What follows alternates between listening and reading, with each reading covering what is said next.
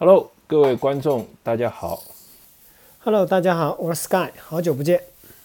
因为 Sky 已经有两期没有出现了哈，他那个在上周呢，他是为了准备去，呃，去比戈壁越野赛，对吧？是第十七届还是十八届？戈十七是吧？嗯，对，第十届戈壁第17届商学院圈的戈壁赛，所以他在忙于准备当中没有参加，所以我就自己录了一期。然后上一期呢，正好是五月份的时候，呃，五月一号假期的时候，Sky 在沙漠戈壁里跑了三天，那么所以我们也趁着假期又休息了一下，所以他也没有出来。那今天呢，我们趁着新鲜热乎的，趁着他回来，我们就给大家聊聊那些戈壁的事情。啊。嗯。好的，呃，我不知道大家是不是有没有听说过这个戈壁戈壁赛，就是它是商学院之间的一场比赛，到现在已经应该是有十七届、十八年的历史了，对吧？因为对的疫情的关系跳掉一年，嗯，好吧？那么 Sky，你先给我们简单介绍介绍戈壁赛吧。戈壁赛的话，它最早的它是应该在二零零六年呃五月份啊、做的第一届。那当时的话呢，就是说，呃，这个曲向东啊，就联合了这个王石和风伦，还有张维迎啊这些大咖们，就是走了一下这个玄奘之路。呃，因为他走了这个玄奘之路呢，之后呢，就大家认为说，哎，大家说一下，就说，哎，这个其实可以在这个商学院啊、举办这样的一个活动。呃，这个活动地点呢，现在现在的瓜州，也就是敦煌下去的话，可能还有两个小时左右的一个车程。呃，这个玄奘之路或者玄奘这个赛事，嗯，它的这种精神呢，它主要是集中在这个呃八个字啊、理想、行动、坚持、超越啊，他也一直秉持着或者向参加这个商学院的所有的人来灌输输出这种理念。那我今年参加的是第十七届，刚像杰夫说的，呃，这个因为呃疫情的关系，其实已经延了两次了。去年的五月份，嗯、然后又到了这个十月份，然后又到今年的五月份，所以这个呃，等于说去年整整一年，这个就哦没有举办。那今天今年的话呢，一共是有呃这个五千两百三十二人参赛。这里面要说一下，就第一届的啊，就在二零零六年第一届一共有五十六个人参赛，到今年的第十七届有五千两百名啊参赛。那在这个五千两百三十二名参赛里面呢，有三千零九名呢它是全程的，也就是说啊四天啊一百二十一公里的。那还有两千两百二十三个呢是单日赛，也就是说一般的话我们称为体验组，也就是 C 组。它整个的赛事的话呢持续四天，啊，一共是一百二十一公里。但是我实际跑下来的话，可能稍微多多少少有点误差，我一共跑了一百二十一公里多一些。呃，它主要是针对包括以前啊，呃，包括现在，主要针对这个商学院的 EMBA 的。但现在呢，它其实啊、近几年开放了，比方说有 MBA 组啊，还有包括开放院校组，还有包括品牌组，还有包括一些老歌组，还有这种 E E 组，还有 A 加组。然后今年 EMBA 的就主力的参赛的，一共有四十三支啊，四十三名队伍啊，就是每一名呃这个队伍的话就代表一个院校，那有一共有四十三名呃这个院校参加。那 A 加组的话，所谓 A 加组的话呢，我这边特别介绍一下，A 加组就是参加过这个，就是你在商学院的，你可以报 A 加组。A 加组呢是呃一次性跑完全程，呃一百二十一公里的，就是你这个体验日正赛一二三加起来一百二十一公里左右，呃一次性跑完，它是二十二小时关门时间。那今年还有点意思的事情，就是说 A 加组后半程的这个这个队员，因为这个发生了这个狂风啊，产生了风暴，所以说在后面跑的就队员直接熔断掉了，就是说不允许继续参加比赛，所以跑得慢的这次 A 加就是基本上就关门了。你你的喉你的你的喉咙我听起来还没从那个沙漠当中恢复过来哈，是不是满嘴沙子还在还在喉咙里影响你讲话？没有没有没有，好像这次好像比较特殊，因为我在参赛的、呃、就是第一天啊、就是比赛的前一天，我这个感冒了。感冒了以后呢，就说这个整个的这个睡眠质量各方面也不是呃特别好，呃，然后呢，其实我们回来以后呢，其实很多人不同程度的感冒了，还有人发烧了。那当然还有很多人这个这个这个呃受了疫情的影响啊，这里就不多说了。所以这个还是，其实疲就是回来生病嘛，其实也可能是比赛疲劳啊，这个抵抗力下降，这个多种因素哈。你你总共参加了几次啊？我二零一五年是参加了我们学校的这个 B 队，那个次是歌十，然后今年我代表我们学校的话参加的是 A 队，啊，所以说我正式的这种参与。是两次，但是为了这个呃比赛的话，我还特意去过另外两次，就实地的完成这个线路，做一些赛前的这个训练准备工作。你这个也挺了不起的。你刚才说二零一五年，对的，今年是二零二三年，你为了这个，我觉得你这个精神完全是和那个呃今今今年今年香根那个选手差不多了。那个选手是三十多岁。他为了完圆他的香根梦，对吧？重新考回大学，重新参加选拔，然后终于去去比了香根一传，对不对？你也二零一五年就有立下这个志愿了，哇塞，在二零二三年终于圆梦，对吧？啊，八年之痒，八年，嗯，七，好的，好的，那也是了不起的。那个，哎，对了，我想问一下，就是像这一次去比赛，对吧？你估计就是总共是多少人去参加了？呃，就是我刚刚说的官方的数字的话呢，一共参加这个比赛的人有五千两百三十二名，就是现场其实是蛮震撼的。有一天就是他有一天是开幕式，这个开幕式我没有去，但现场出来的照片是非常非常震撼的。嗯，啊，整个的这个这个场地坐了满满的人，那有三千零九名是参加全程的，也就参加全程就是什么意思呢？就是说他或跑或走啊，完成四天一百二十一公里的。嗯。啊，单日体验赛的话有两千多名，就是第一天所谓的体验日有两千两百二十三名参加的，所以整个的人参加的人的基数还是比较多的。对啊，我为什么问你这个问题？因为我记得我以前碰到过那个，他们是知行合知行合意，对吧？这个组织公司，嗯，知知行那什么，也我以前碰到过他们的那个老板，就是听起来听他说就是说到就是因为那边的容量好像就是三千多个人，你再多就其实就。他就觉得这个赛事其实蛮难发展下去，就是因为它容量就有限，你们 EMBA 人数也有限。呃，对，它是这样子，就是说它呃每个院校的 A 队的是固定的，因为每个院校只能派一支 A 队，一个 A 队就十名队员，所以这个十名队员，你比方说，呃四十个院校，你就四十乘十，那你就四百个人可以参加 A 队。但 B 队的话，它是不限制数量的，C 队也不限制数量的。但实际体验下来，下效果就是关于当地能不能迎接，就是能不能有这个接送能力啊。其实它，因为你的我们的落脚点是在敦煌，所以敦煌肯定是没有问题的。那剩下的完全是在这个戈壁当中去露营搭帐，所以我个人认为这个呃目前问题不是特别大。嗯，你你你刚才介绍了一下，简单介绍了一下那个比赛的赛程，对吧？那你觉得主要的难点在哪里呢？呃，主要的难点的话，嗯，我给大家介绍一下这个 A 队吧，就是说每个所谓的竞赛组啊，每个院校可以派十个人，那这十个人呢，呃，他只能有五名女生，就最上限就女生占的比例是百分之五十，就最多只能有五名女生。然后它是团队赛啊，它不是一个个人赛，它是取第六人成绩。啊，然后的话，女生是有减时的啊。女生的减时呢，它是根据这个呃波士顿马拉松啊这样一个一个一个计算的一个公式啊。如果没有记错的话，比方说我们在正赛的第一天，女生减时每公里减时四十八秒，第二天五十三点六秒，第三天五十六秒。就说女生的每公里减还是就是对每公里啊每公里每公里那每公里减时。那这样子的话呢，其实对你整个的这个呃团队的组建，呃，包括你的男女生这个搭配，呃，你个人的能力，呃，包括后勤保障，呃，你刚刚说难点的话，我觉得难点除了我之前说的这些以外，还包括呃这个当地的一个呃个性化的气候。我们这次其实是呃各时期，我觉得整个的碰到的就是，坦率来讲，就是加量不加价。啊，都碰到了。第一天的话，据说是有七级还是多少级的大风啊，风和风沙。然后的话，第一天正赛的第一天，就碰到了这种极端的高热的天气。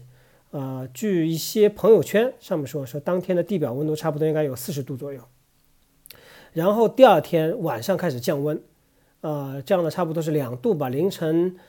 两三点钟的时候，很多人被冻醒在帐篷里面啊，就是非常非常冷，据说应该是有两三度，所以早上起来的温度会特别大。最后一天的竞赛日的话，就说是一个侧顶风的一个斜风，啊，侧侧的一个顶风这样子，所以基本上，嗯，戈壁上那些气候基本都碰到了，所以气候也是一个比较大的问题。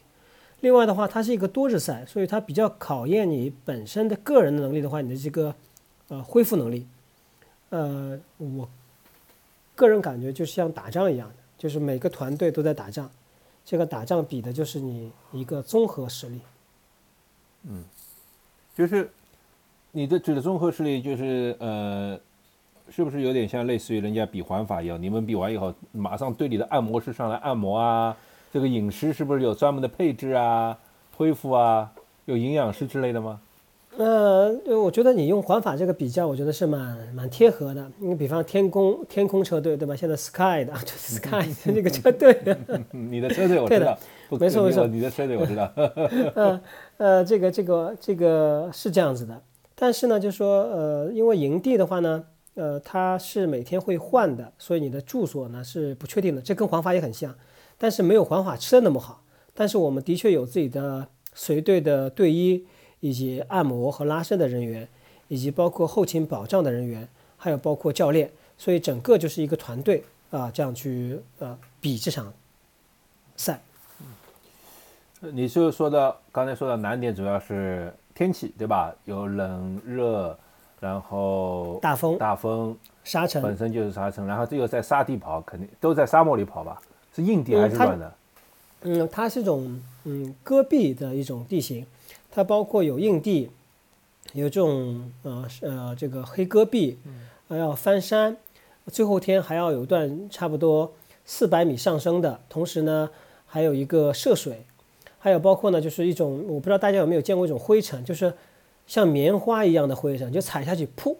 噗噗，它可以直接没到你的这个小腿的中部，这种灰尘非常非常细的这种灰尘，就是你让你根本不知道这脚踩下去下面什么东西。呃，然后你跑出来的话，一鞋子都是土，或者你鞋套里面都是土，所以它地形还是比较丰富的，这种典型的这种戈壁的这种地形。嗯，那中间的补给什么安排是组委会还是自己啊？呃，他呃第一天呃就正赛，我说的正赛，正赛第一天、第二天呢，他都会有一个这个呃休息站。呃，因为前几年的话，因为队伍竞争太激烈了，发生很多这种呃意外的情况。所以现在规定，第一天、第二天的这个休息站强制要休息五分钟，在五分钟当中，你可以进行补给，可以去洗手间，可以拉伸，对于紧急治疗，安排战术。呃，在最后一天的话，它是没有这个休息站的，但是它有一个补水站，因为最后一天的整个路程比较短，所以它没有设这个休息站。嗯，呃，那你这次参加了 A 队哈，那你觉得就是呃，你觉得这个三千多个人比赛对吧？那个，你觉得这些选手的水平怎么样？呃，我是这样觉得的，就是说你基本上在戈壁可以看到，你基本每年你都可以看到一些跑步的这个大神级别选手。在早期的，就是规则还没有那么完善的情况下，你还可以甚至看到一些专业的选手。但到后期的话，他其实不太呃，我印象当中应该不太允许这种专业的选手出现了，就特邀的选手。但是你还是可以看到这个民间跑步的这个大神级别的人物，呃，比方说今年长江的 A 队的男生，一个称为这个叫什么迪神啊，全马是二幺六还是二幺四？应该是业余比赛第一人，业余选手第一人，太牛了，太牛了，太牛了。所以你是可以看到的，其实但是绝大多数啊都是中年的普通的跑者。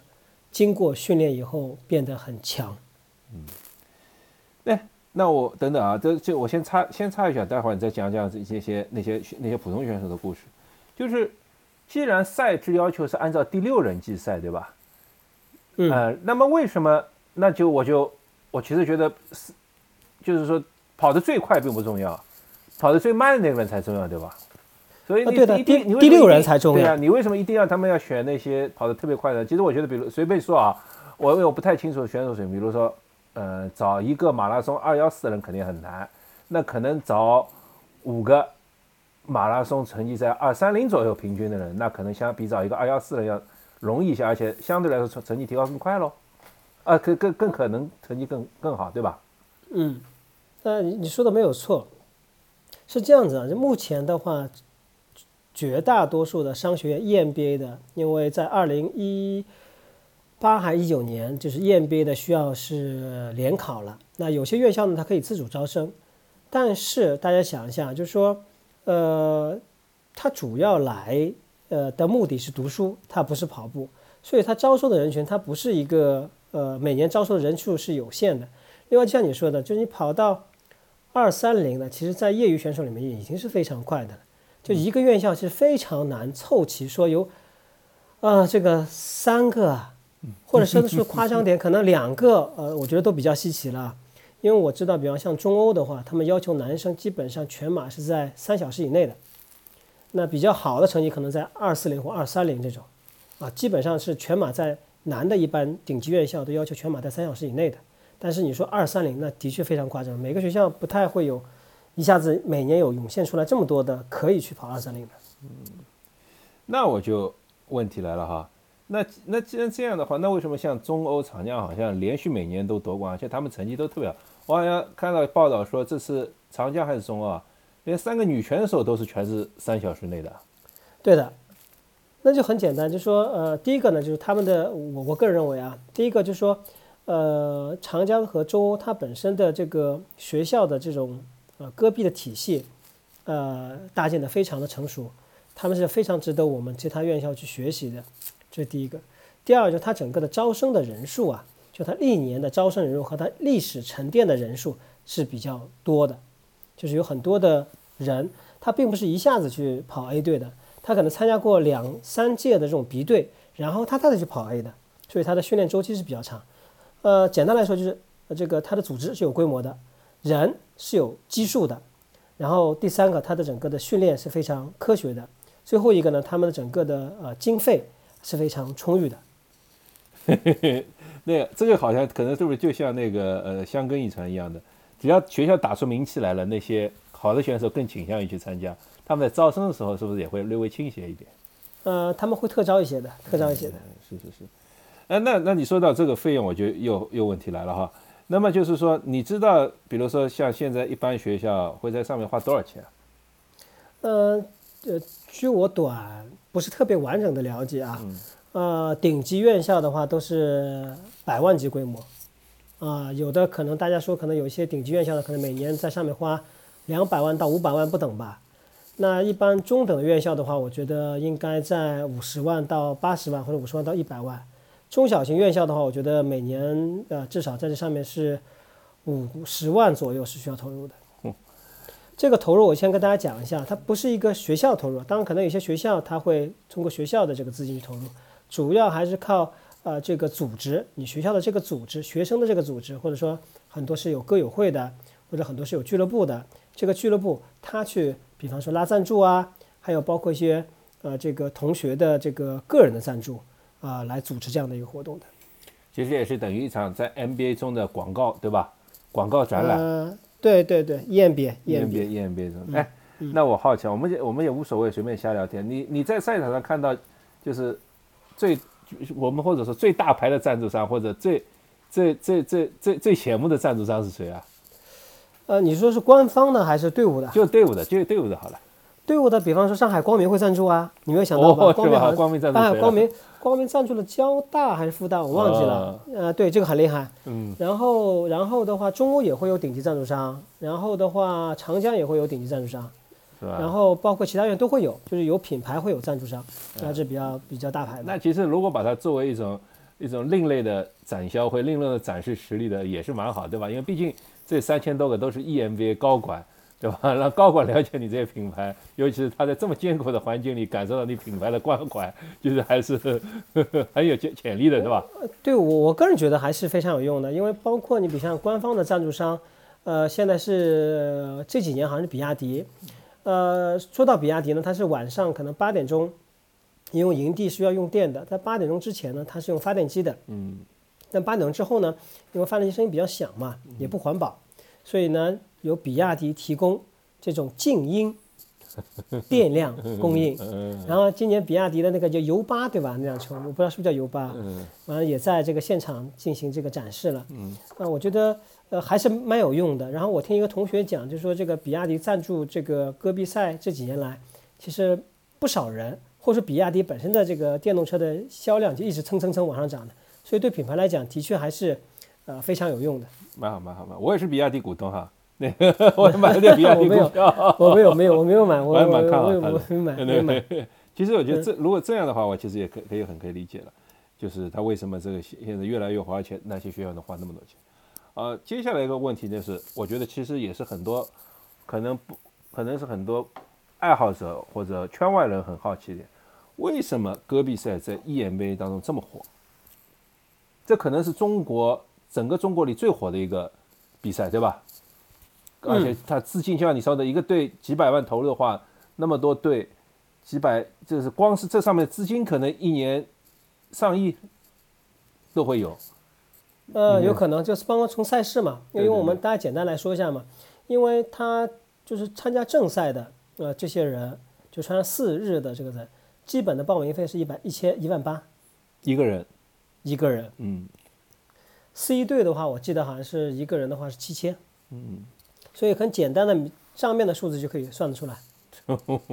对啊，三千多个人乘以两万，对吧？就是七，就是六，就是六千六八七六几千万。当然，这个还要包括很多赞助商啊什么，反正这上面的整个资金流动是非常大。那为什么这么火？它能吸引那么多资，吸引这么多资金？我记得刚才我们已经谈过这个问题了。那为什么？NBA、EMBA 就要去在里面，因为我记我知道，好像以前还办过很多种类似的比赛，什么也有划船的，就类似于像牛津、剑桥这种会划船的，对吧？啊，为什么这个这个戈壁在戈壁上跑步这个事情就火起来了，在 EMBA 当中拥拥有无法取代的地位？呃呃，我随便说啊，说你作为 MBA、EMBA，你也可以专业分析一下，来做个 SWOT 分析，来做个市场分析，因为呃。你读 EMBA 的话，其实 EMBA 呃，除了你读书以外，还有就是你要啊社交，参加各种各样的一个活动。那对于呃可以跨院校的最大型的一种活动，那毫无疑问就是戈壁挑战赛了。就基本上国内的所有的 EMBA 院校，包括香港的，包括台湾的，包括新加坡国立的，好像我记得没错吧？这个都会参加这个，所以你在这边可以呃结交很多的人，会认识很多人啊。你他有一个。这样的一个圈子的效应，嗯，呃，同时呢，就说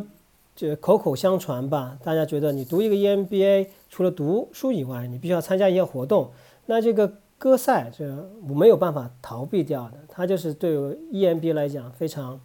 啊重要的一门课程。你可以把它称为这个领导力课程也好，啊，组织行为学的这个课程也好。还有很多院校呢，会给这个 EMB 参赛或者体验，它会有学分。啊，比方说你去参加这个戈壁的挑战赛啊，哪怕是一日的，它也会给两个学分。就是学校也会把这个融入他到他日常的教学，甚至有些学校包括他去招生，包括他的宣传啊当中去。所以我们首先要理解歌赛它其实是一门生意，那就很好理解了。所以它为什么会这么好？它会有很多的理念呐、概念呐啊宣传出来，让你去接受它。啊，这是我说的第一个部分。第二部分呢，就是说你参加歌赛的人呢，他都会带着一个标签。啊，这个标签什么意思呢？就是说我是参加过歌赛的，我是参加过戈壁挑战赛的。那比方说，呃，今年长江又获得冠军，应该是第六届了吧？应该是现在获得冠军数最多的。第二名是中欧，所以长江所有的队服上面都会印着“冠军”两个字，所以它是有很明显的这种标签的。无论你是否参加了长江的 A 队。你只要是参加戈壁的，你都会有这样的一件衣服，所以你的荣耀感会爆棚的。然后你也被别人称为歌友。那还有一个就是说，呃，参加 A 队呢，它都会有一件黄色的马甲啊，这个所谓的叫黄马甲。那其实每一个队伍、每个院校都会为自己的这个黄马甲的这个队员而去加油、而去喝彩、而去围绕他们进行服务，所以这件黄马甲就变得非常的。呃珍贵，非常的难得，所以这是一个标签效应。第二个的话呢，就是一个情怀，就是的确呃很多人是怀着一种传承、奉献的情怀去的啊。为什么要说这个？就是呃，比方说我们这次备赛的周期接近有两年，那其实在整个备赛周期，其实很多的人围绕着你的，他会有教练，会有队医，会有组织者，学校里面会有呃老师，呃，他们都围绕你的。然后到赛场以后，会有很多的敌对的人围绕着你，比方说要帮你搭建帐篷，啊，帮你收帐篷，帮你去强的院校的 B 队还要负责破风。啊，在第一天和最后一天，B 队是可以帮助呃 A 队的，所以很多人觉得在这个当中获得了别人的这个帮助，他觉得他自己有义务去把这种精神传承下去，他应该去为这个团队、为这个学校团队去奉献他自己的一个力量。最最关键的，我觉得可能在戈壁上，你可以实现一种个人的浪漫主义。怎么说？或者悲情的英雄主义的这种、这种、这种情怀，嗯，怎么说呢？呃，我跟大家讲一下吧。我讲一个就是所谓的呃这种英雄主义啊，就今年的长江的这个一号这个笛神，嗯，呃呃，他们写了一篇推文叫《最美逆行者》，嗯，就他把第一个队员，呃，就是。呃，EMB 的 A 队是可以互相帮助的，只有 A 队可以互相帮助啊。嗯。呃，但是呢，你对对方的帮助是对方可以摆脱的，也就是你可以推着对方跑，对方可以拉着你跑，但是你不能抓着对方的衣领衣袖拽着他跑，就是对方不可摆脱的这种帮助是不可以提供的。所以他超厉害，他把第一个人推上去以后，他要在赛道上折返，去帮第二个人 继续往上推。啊，这就是非常的这种个人英雄主义的，所以这个就我自己看了我都非常激动啊。就是说在赛道上，你想看那么长那么累，然后的话，呃，这个谁都不愿意去多跑一步，人家人家竟然回跑，把后面人推上去，所以这个是一个非常的浪漫的个人的英雄主义啊。这是一个故事跟大家分享。第二个的话呢，就是说呃，今年因为碰到了。非常非常难得的高温天，就是第一个呃第一日的这个竞赛日，呃，我刚刚说了，地表温度差不多有呃四十度，所以据说啊，第一天一共有哦一共有我让我看着一共有十二个人进红帐，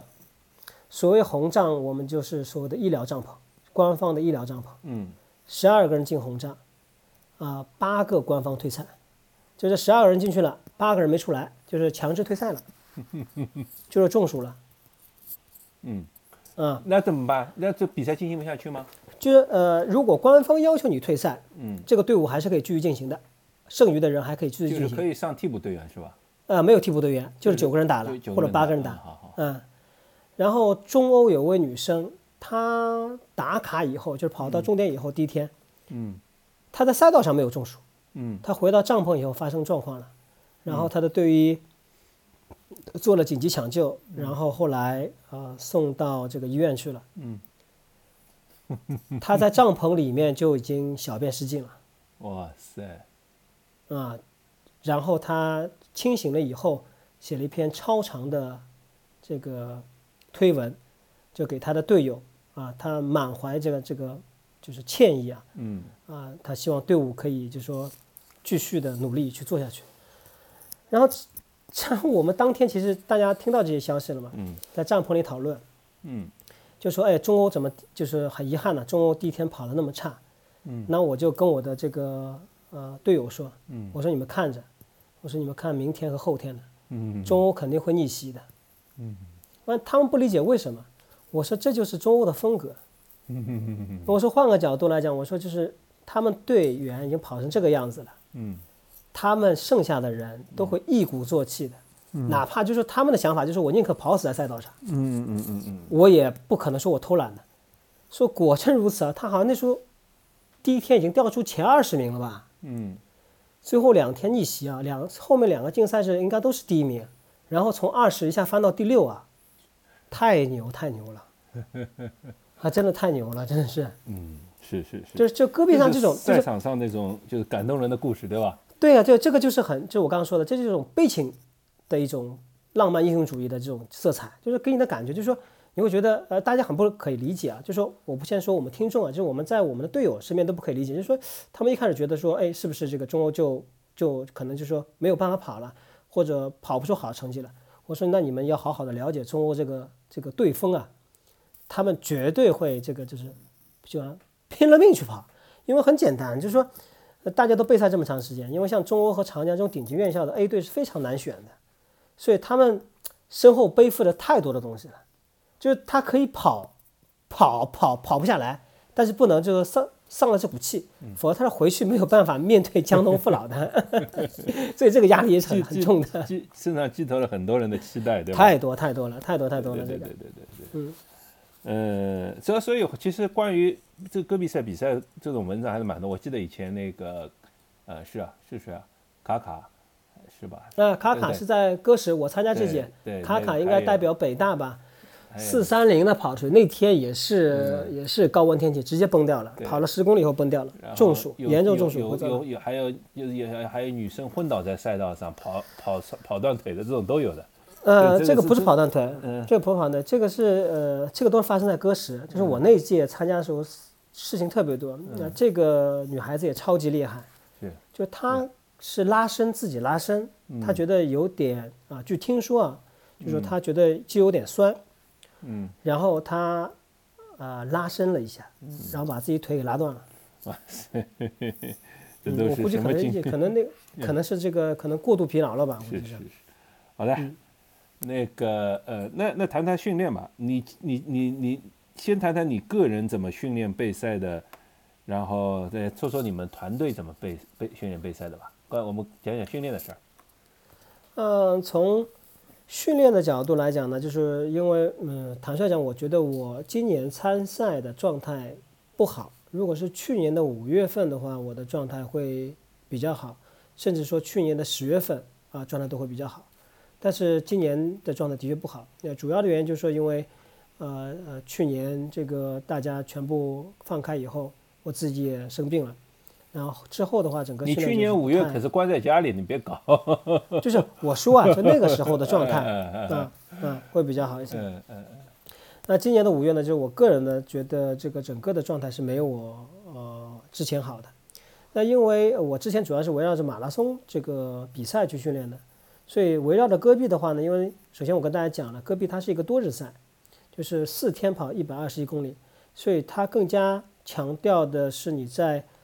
呃多日输出和多日恢复的。所以我在训练当中后期我着重的强调了，就是说你的有氧的长距离，啊啊，这是我非常做的比较多的。但其实这次我嗯就吃了一个很大的亏，也是我平时训练不太注意的，就是我平时我核心。训练是非常少的，或者说我自己也不太在意，所以在最后一天爬那个四百米吧，上升啊，这个把我累够呛，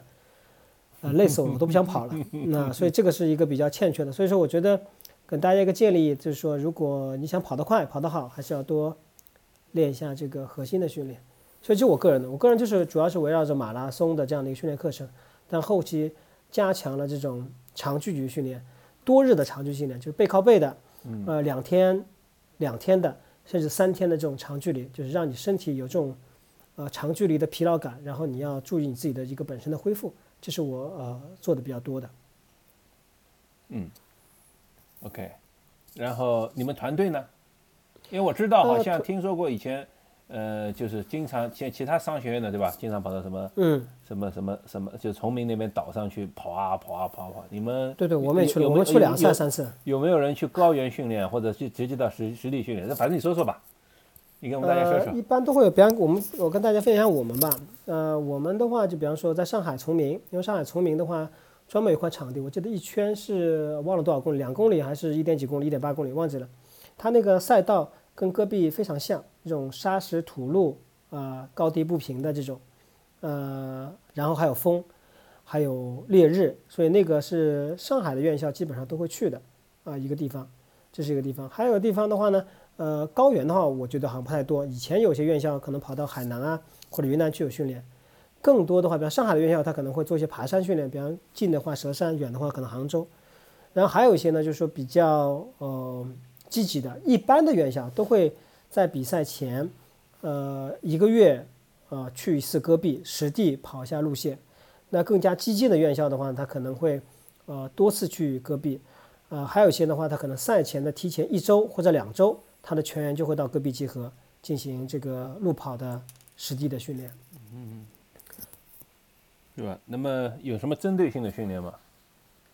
呃，针对的训练训练的话，其实或者说你觉得下次如果你再去跑的话，你会刚才你说到了你个人来说，对吧？那你觉得你要团团队啊或者什么，还有些什么可以补充的吧？呃。呃，这我这个我我我不会再去跑了，太累了。对对对，这个这个呃，从单纯跑步或者越野跑的角度来讲，嗯，这个呃没有什么，当地没有什么值得可留恋的。嗯，你所以你记得以前我们看过像那个戈壁多日赛，或者说呃撒哈拉撒哈拉那个马对对对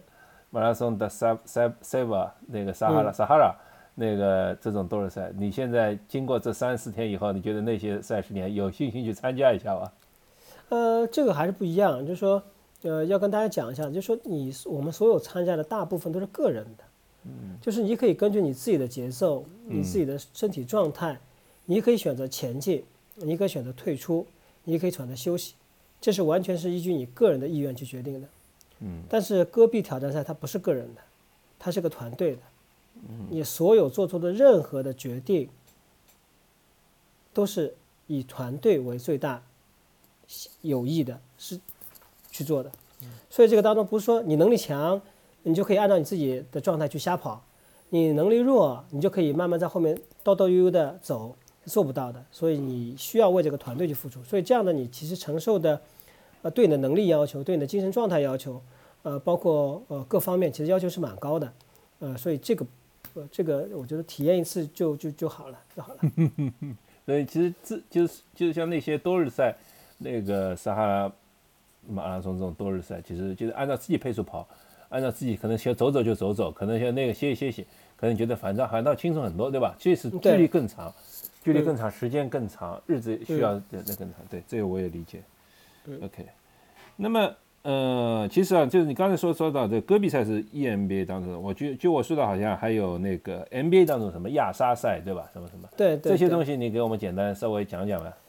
呃，我跟大家稍微做一个简单分享啊，就是说，嗯，就是了解的信息也有限啊，所以有缺失的话，大家可以在我们后台进行一个补充。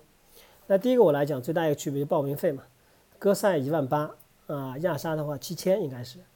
然后戈赛的话今年第十七届了。那应该沙赛的话，第沙十一，也就是一个是有十七次了，一个十一次。参赛的人数的话，其实相差无几了。戈赛的话五千两百家，那亚沙的话四千家。那针对的人群的话呢，其实现在呢，呃，两个比赛都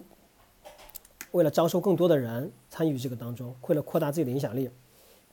所以它允许有 NBA 的参加或者 EMBA 的参加。但是呢，主要的人群呢，戈赛呢肯定是围绕着 EMBA 来去做的。呃，亚沙呢是 NBA 的，还有就是说这个整个的距离应该戈赛是一百二十一公里四天，亚沙应该是三天，啊七十公里。呃，组队的话，戈赛他要求 A 队最多十个人，最少六个人，女生不得超过百分之五十。那亚沙的 A 队的话，它可以有十二人。那 B 队的话呢，其实这个这个歌赛是没有没有没有限制的，一般是每个队十个人成一组，二十人就两个队。那亚沙的 B 队呢，它是规定是十六个人。从这个赛制的角度来讲呢，歌赛的 A 队，它只它仅限于 A 组的人可以互相帮助，它不可以接受第三方，哪怕自己的呃，比方 B 队的 C 队的人的一种帮助。是不可以的，官方发现的话是要扣时的、减时的，啊，然后他每日呢是以第六人的这个呃成绩为基准，然后他平均年龄啊应该多少岁？平均年龄四十岁吧，我记得是，是可以减时的。然后女生是每公里有减时的，我刚刚已经说过了，每公里根据每天的这个路况不同，它会有不同的减时的这个时间。那亚沙它这样子的，亚沙它 A 组的十二个人当中呢，他取十个人的加权平均值，啊，这个其实挺蛮难计算的，我也只是看了一下，我也听人说了一下，然后他没有年龄的这个呃这个限制，也没有什么所谓的减时的限制。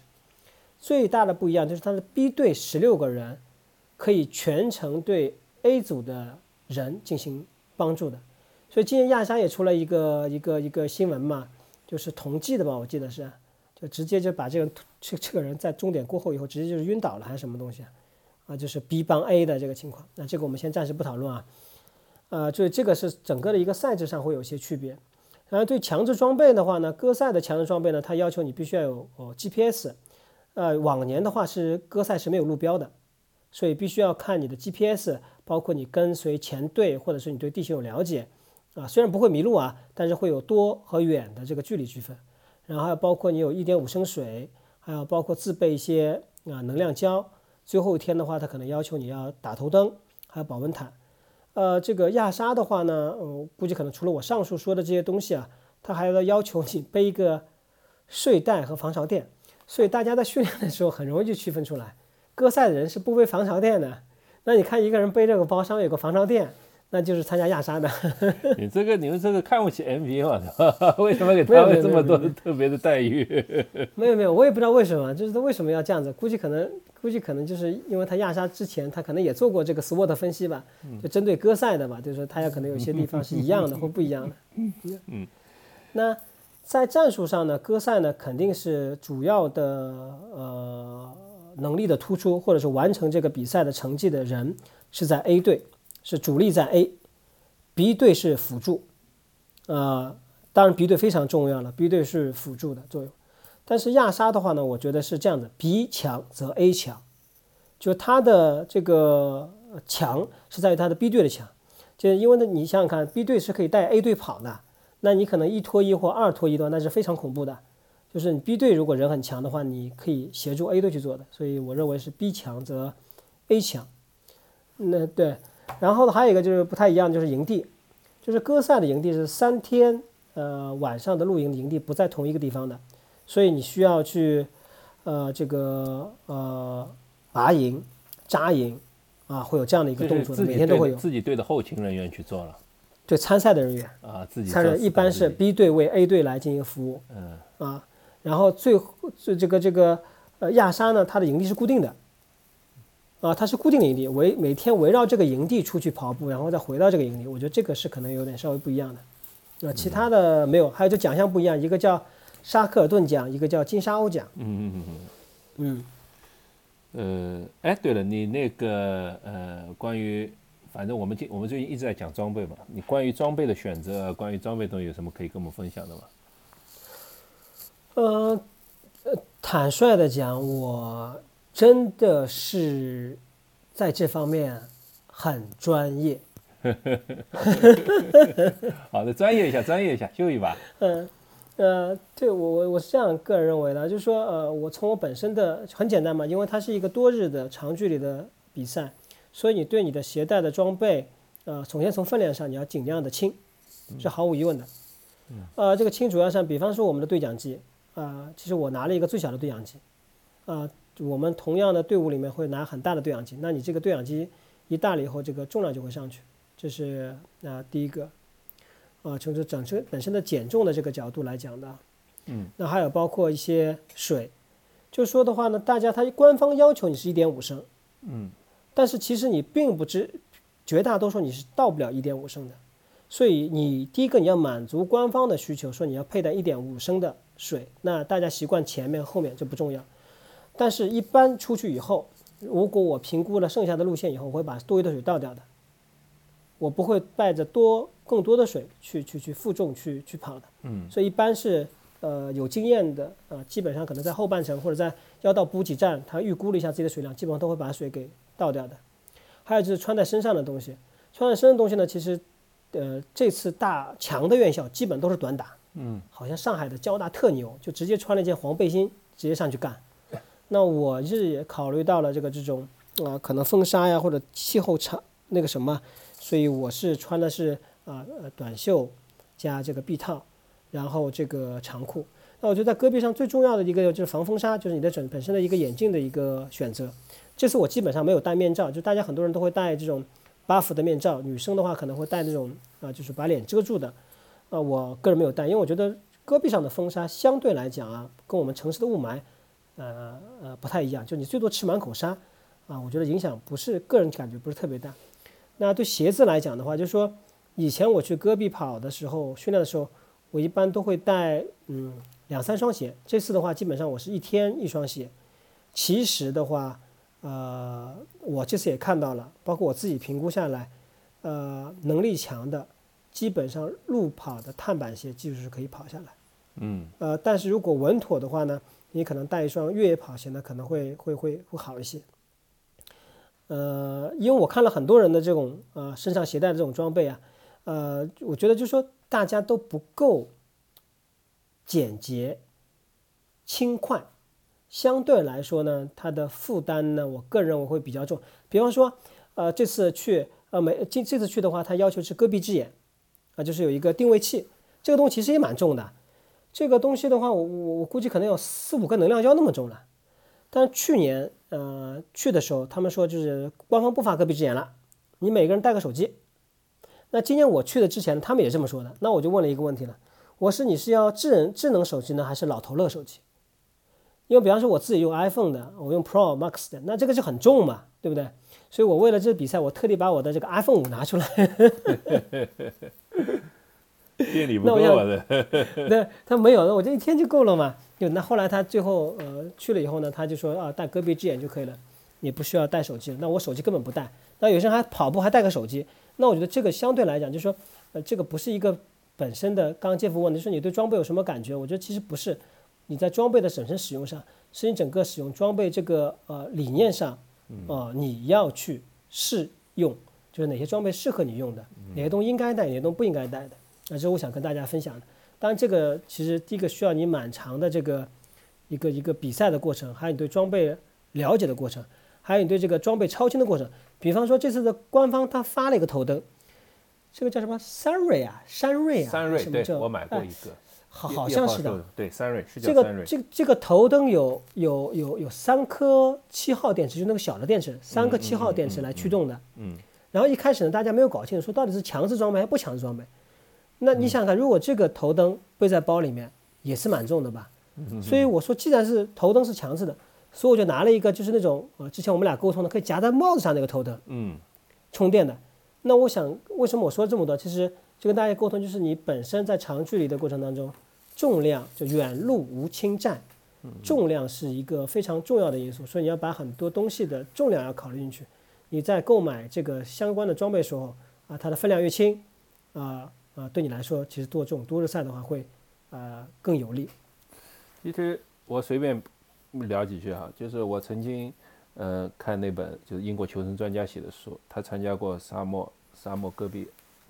马拉松，也是的，就是呃有有选手就中间哗就是因为起了沙尘暴嘛，就迷路了，这走了好几天。其实我觉得像沙漠这种环境里啊，带这种 GPS 其实是没什么意义的。为什么呢？沙尘暴一起，什么 GPS 都都完蛋了，对吧？这个这个这个这个根本就是一种，就是说一种就是没什么意义的救生装备。倒不如就倒不如告诉大家，这就是这个这是就是还有像头灯，其实我觉得头灯也意义不大，因为你们就三十公里，三十公里你早上出发，你随便怎么走，都不可能需要用到头灯的这种情况的。对吧？倒不如中间把那个救护站稍微，你们中间设救护站了吗？就是你们，你刚才说到你们中间有呃补给点，在补给点之外是不是还有救护站？呃，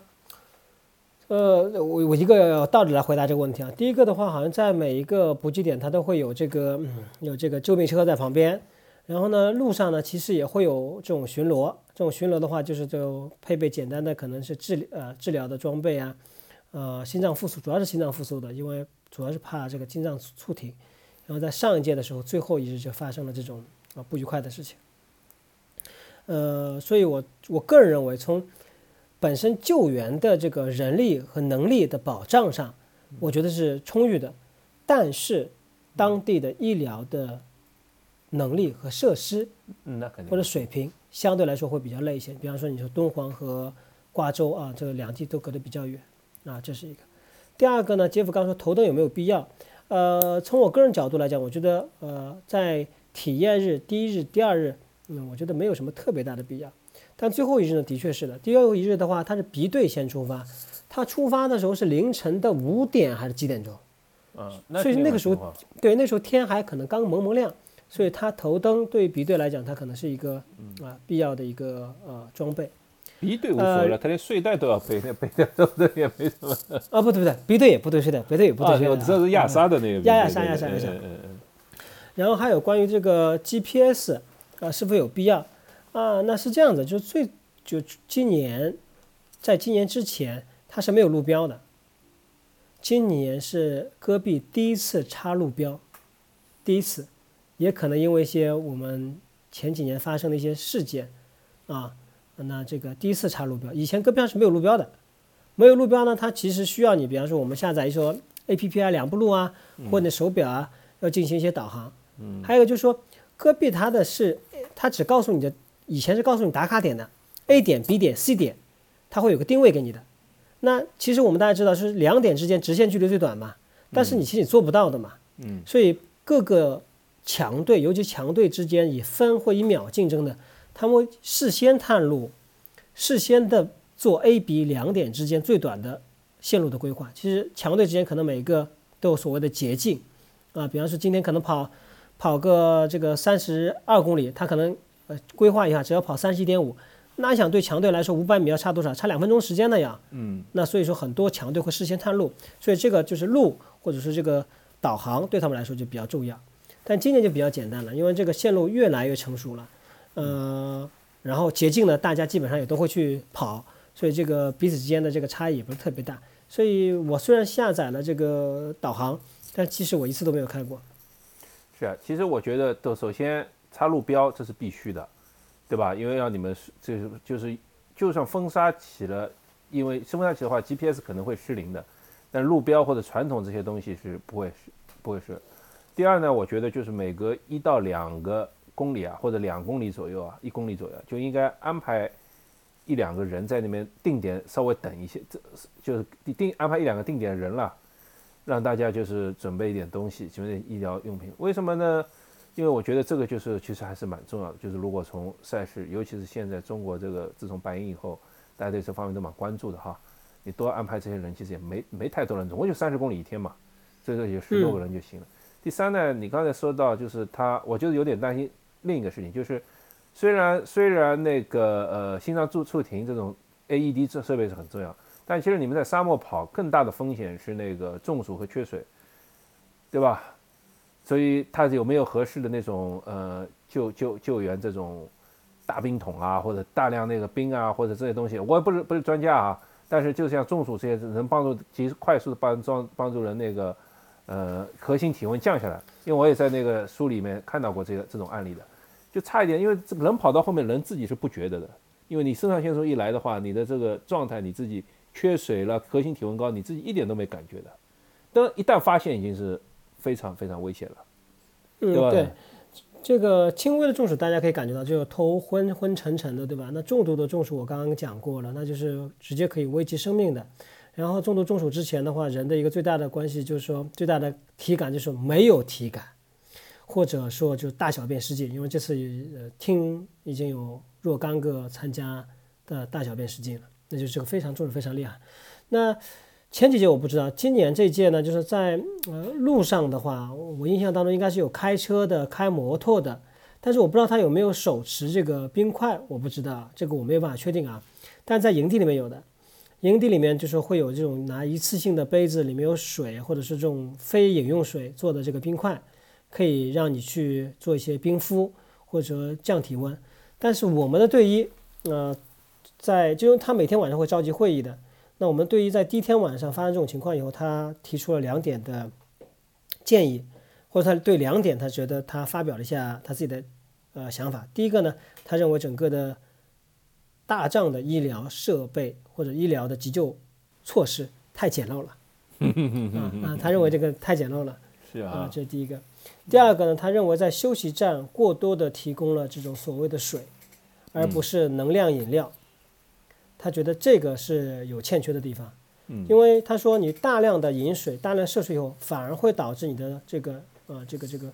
就我不知道他这个医学名词怎么说，就反正你喝太多水了，反而会导致因为你没补充东西，变成水水中毒还是水过量了，水中毒，嗯，反而会导致你的这种电解质反倒被被吸走了，它这个低渗对对对，你用低渗，对对，你大量的这种这种出汗嘛，所以其实我们在之前的话，一般我们的教练或者我们大家都会要求早上。啊，你必须要吃盐丸，啊，说的更突出点，早上有榨菜，你不要多吃榨菜，啊，多多吃更多的榨菜，因为都原理都是一样嘛，啊，盐和钠嘛，啊，这种东西。那跑的时候你要补充能量胶，啊，能量饮料，不能光喝水，而且不能大量的急促的喝水，这个是很危险的。对对对，这些，所以说如果他已经办了十七届，然后还这些的话，就是我一个外行，随便一听你讲讲，我就觉得可能还有弥补的地方，都说明。可能他们其实呃，在商务之外还得多花点心思在上面哈，嗯，还好。那不过就这点的话，我要稍微做一下补充啊，就是说呃，其实我看了蛮多的，呃，大家要知道，跑得快的人不代表他专业啊，嗯，这是两个概念。就是你可能看过很多跑得快的人，但他并不一定说他对我们刚刚聊的一些东西有所知道。所以刚刚杰夫说的说，哎，这个应该赛事举办方应该去注意的地方，我承认。我也认可赛事举办方要在这方面，因为他是举办方，他对每一个参赛者的身体的健康、生命，他都负有呃保护的呃义务。但是对于每一个参赛者，你不光要不光要具备你的跑步的能力，同时你要多读点书，多了解这方面的知识。那第一个，我们每个人首先要对自己负责吧，对不对？我觉得这个是一个必要要素。就你知道碰到这种情况，你应该怎么样去处理嘛，对吧？对。所以，所以其实以前好有些不错的书，那个现在都不不生产、不不更新。像我我我刚才说那本书，那个它里面它里面就讲到很多这种就是长距离越野啊、耐力啊这种一些风险，一些人人体怎么应激的，人体怎么会反应。就有有个故事，就有个英国少校，他出去晨跑，然后死在路上，但他不知道是为什么死在路上，没有任何，也不是心脏猝死，也不是心脏骤停，也不是什么。就人家分析和他早早餐有关，过多的油脂啊，过多什么引起身体反应，都有很久以前看，过也不记得。但是这些就是你这些专业的知识，还得需要一些像这种专业的那些求生专家啊，那个长途耐力专家、医学背景人来来设计。好，那个讲到现在也快一小时。对了，你前面说到了一些，就我其实特地留留让你留了一留，就是你说到一些普通人经过奋斗拼搏的故事，那么来给我们最后来分享几个这样一些。激励人心的故事吧。呃，嗯，我给大家讲一个，是是是一个我身边的，就是我一个社区训练的，呃，一个有效的男 A 的这个队员，他比我年长，然后他其实以前也没有跑过步，然后他这次代表他们的院校，第一天的话创造了黑马。啊，这个成绩啊，一下子进前十了，进前八了。然后我因为我平时有时候会早晨跑步，我会碰到他的。嗯，因为他一个人在上海，然后就一个人孤苦伶仃跑，他其他队友都在南方，所以他每次只有集训的时候才可以跟他队友会合，或者每次只有选拔的时候跟他队友会合。然后他的队友都比他年轻，因为他属于年纪大的人。呃，他跟我说，他最早的时候要做第六人，也就是说第六人我们俗称为就是需要被保护或者打卡那个人，就相对说整个团队当中你的一个底牌，也可能是你你你从某种角度来讲，可能是你呃这个成绩相对说比较靠后的这个人，呃一开始第六人，但是我这两年，我每天如果晨跑是固定的这个时间的话，我都可以看到他在努力坚持的训练。然后去年在上海这个呃两个月出来以后，问他我说训练这样训练怎么样？因为那段时间我训练是非常不规律的，我因为整个心情很低落啊，也没有在训练上投入太多的心思。他说他一堂训练课几乎都没有打折。现在可以说了，他是凌晨出去跑的，就我们的职场队说他不允许出门，对不对？他凌晨出去跑，偷偷摸摸出门，对对。他那个，他当然说他路上是没有人的。他那个小区是一圈是一公里，所以他跑长距离，比方三十公里，他绕他们小区跑三十公里，从天黑跑到天亮。嗯，经过这两个月之后出来以后大变样啊，就是整个人啊，就是非常的精神，非常的眼睛会有光的那种，就是非常精悍的那种。那这个不稀奇啊，这是第一次啊，我跟他这样聊的。然后的话呢，呃，之后他们队伍比较强，说我们要疫情之后我们要再一次选拔，而且我们要去这个这个戈壁上选拔，所以他们又去了一次戈壁选拔，他又被选中了。就就是他没有因为这个事情而耽误自己的训练，然后我在赛场上碰到他说：“我说，哎，我说你要打卡啊，争取好好的打卡。”他说：“好的。”呃，等结束好赛事以后，他告诉我，他说他最后一天他不是第六人，第二天他也不是第六人。那不是第六人什么意思？就是他远远跑在团队的前面，他最后一天因为是一个斜顶峰，差不多有接近二十公里的斜顶峰，他说他。基本上站在他队伍的前列进行破风给后面的队员，就这样他都没有第六人，那这个这个人的实力是非常非常强的了。所以我说我说我真的是从你身边的人啊，看到一个普普通的人，他也没有任何运动天赋，他以前没有训练，他也就是说我抱着试试看的心态，然后他觉得旁边队友很努力很强，他觉得我也要很努力，我也要很强，就这样子，然后他一个人，他基本上就在上海就一个人训练。就团队集合的时候，他会到广州或者珠江那边跟别人训练，就这样子一个人坚持下来。所以，我呃，我跟大家说的意思就是说，其实，呃，你每跑过的一步啊，你每流下的一滴汗，都不会都不会辜负你的。这个真正在比赛或在赛场上，他会完完全全的呈现给你去看。是啊，是啊，是啊，这都是我们的那个榜样哈。我觉得我有时候其实就是，还是被各种情绪、各外界因素干扰太多了，不好。嗯，是，啊对，好的呀。那个，那么现在已经一个小时多一点了，我们今天讲的也是干货满满。你那个还最后有些什么想讲的吗？呃，我最后跟大家讲一下，就是说可能我们的听众里面，那如果你有读。EMBA 的或读 MBA 的，或者准备去读这两个的，啊，那我都非常建议你去读一下 EMBA 和 MBA。嗯，这第一个。第二个，当你读这些院校的时候，你可以看一下他们歌赛或者亚沙的这个队史，呃，看哪些比较强。那我建议你去这些强的院校。你竟然不是 不是建议他去更早的到工作的院校？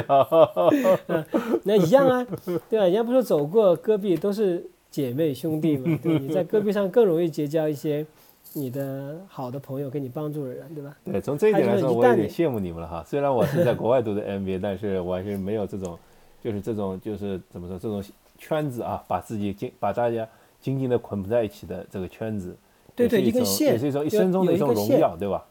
对对，有有一种线，或有一种根，把你们大家给聚在一起。一生中的荣耀。那我，那么回去再读 MBA 但是我现在考考考不过了，我。